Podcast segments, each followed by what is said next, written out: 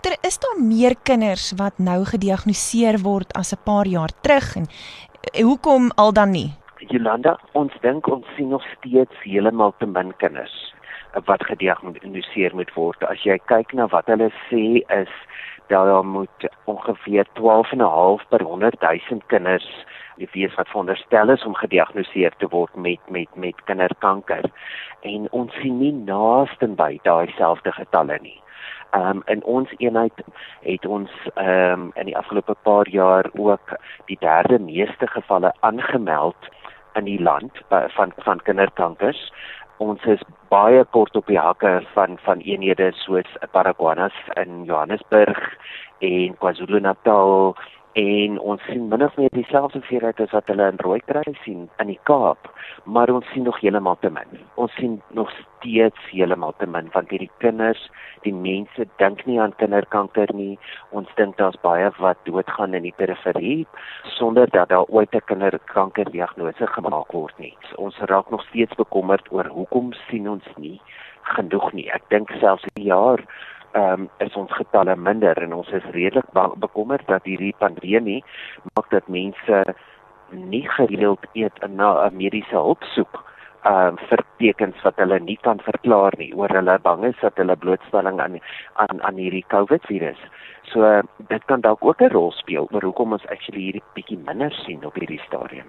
Nou dokter, as 'n pasiëntjie by dokter in die eenheid opgeneem word en en ek weet dit is moeilik want daar's verskeie kinderkankers, maar in die algemeen, wat is die proses dan? Want dit is 'n baie lang journey waarop 'n gesin dan gaan dit is 'n baie lang dis 'n baie lang pad wat ehm um, vir my vorendag en wat gebeur met die kinders is dat obviously moet ek dan nou kyk en die tipe kanker uh identifiseer en dan bepaal waar is dit ehm um, versprei.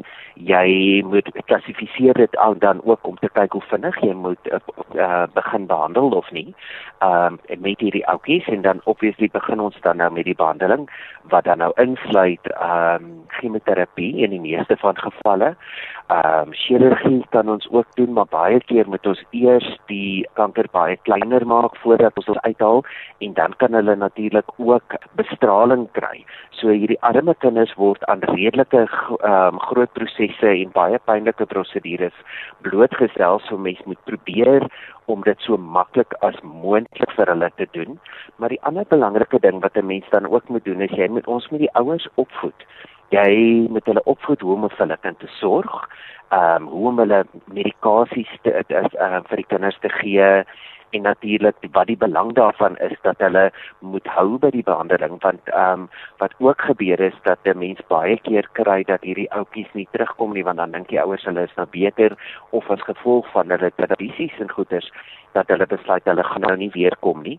En dit dit baie belangrik is is dat mense die behandeling voltooi want dit help nie jy maak hierdie ouetjie kry om net in remissie nie. Remissie beteken nog net jy ons het nou die proses onder beheer maar jy's nog nie gesond nie um, hulle sê met uh, bloedkanker of leukemie kan jy eers sê ouetjie is gesond 10 jaar nadat jy die behandeling voltooi het. So hierdie is maar 'n baie lang proses. En ons probeer die ouers dan ook opvoed om die gevaartekens ehm um, voor dop te hou oor hoe wanneer hulle die kinders moet terugbring ehm um, hospitaal toe as hulle siek is by die huis en sulke goeters en dat iets soos ek gesê het die opvolg is bitter belangrik. So al hierdie is heeltemal is deel van ons proses en dit is natuurlik soos jy kan hoor dit is nie iets wat 'n mens as dokters alleen kan doen nie. Ek kan nie sonder my verpleegpersoneel ehm um, na hierdie kinders kyk nie want dit gaan oor hoe jy sorg vir hierdie ouetjies.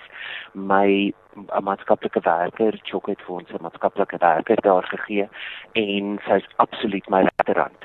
Ehm um, wat saam met my werk met die ouers en alles want soos in jy dra hierdie nuus oor ouers is baie keer ehm um, in 'n erge geskokte uh, toestand en en wil eintlik nie nou vir jou baie vrae vra nie, so jy het nogal nodig arbeidsterapeute. Ek het die wonderlikste arbeidsterapeut wat ons by in die eenheid het wat die kinders met spelterapie leer hoe om aan te pas by die hospitaal. Ehm um, en ehm um, ja, dit dit maak dit dat dit vir hulle lekker maak. Skool, ons het 'n onderwyseres in die ehm um, hospitaal wat dit uiters belangrik maak.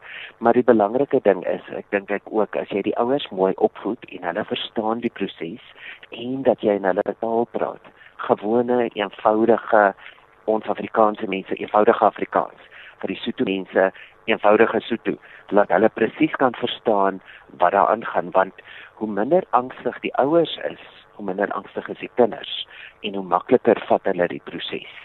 Maar elke kind is anders en ons kyk na elke ene individueel en dit is wat dit so spesiaal maak want dit is ek moet vir jou sê daar's niks so lekker as jy daai kamerdeur oopmaak en dinge sê hier's hierdie 7 maande oue ouetjie wat sy gesiggie straal en hy kruip dadelik reguit na jou toe. Um of alles en dan ewe skielik as jy om daai draai kom, en dan hier is vyf kindertjies um wat aan jou bene vasgeplak is en alles so hulle opgewonde is om jou te sien. So ek moet sê ons het nog al 'n besondere um eenheid hier van mense wat regtig omgee um vir hierdie kinders en al hierdie organisasies soos Reach for a Dream en en Chok dit maak net 'n ongelooflike ervaring ehm um, vir hierdie kinders.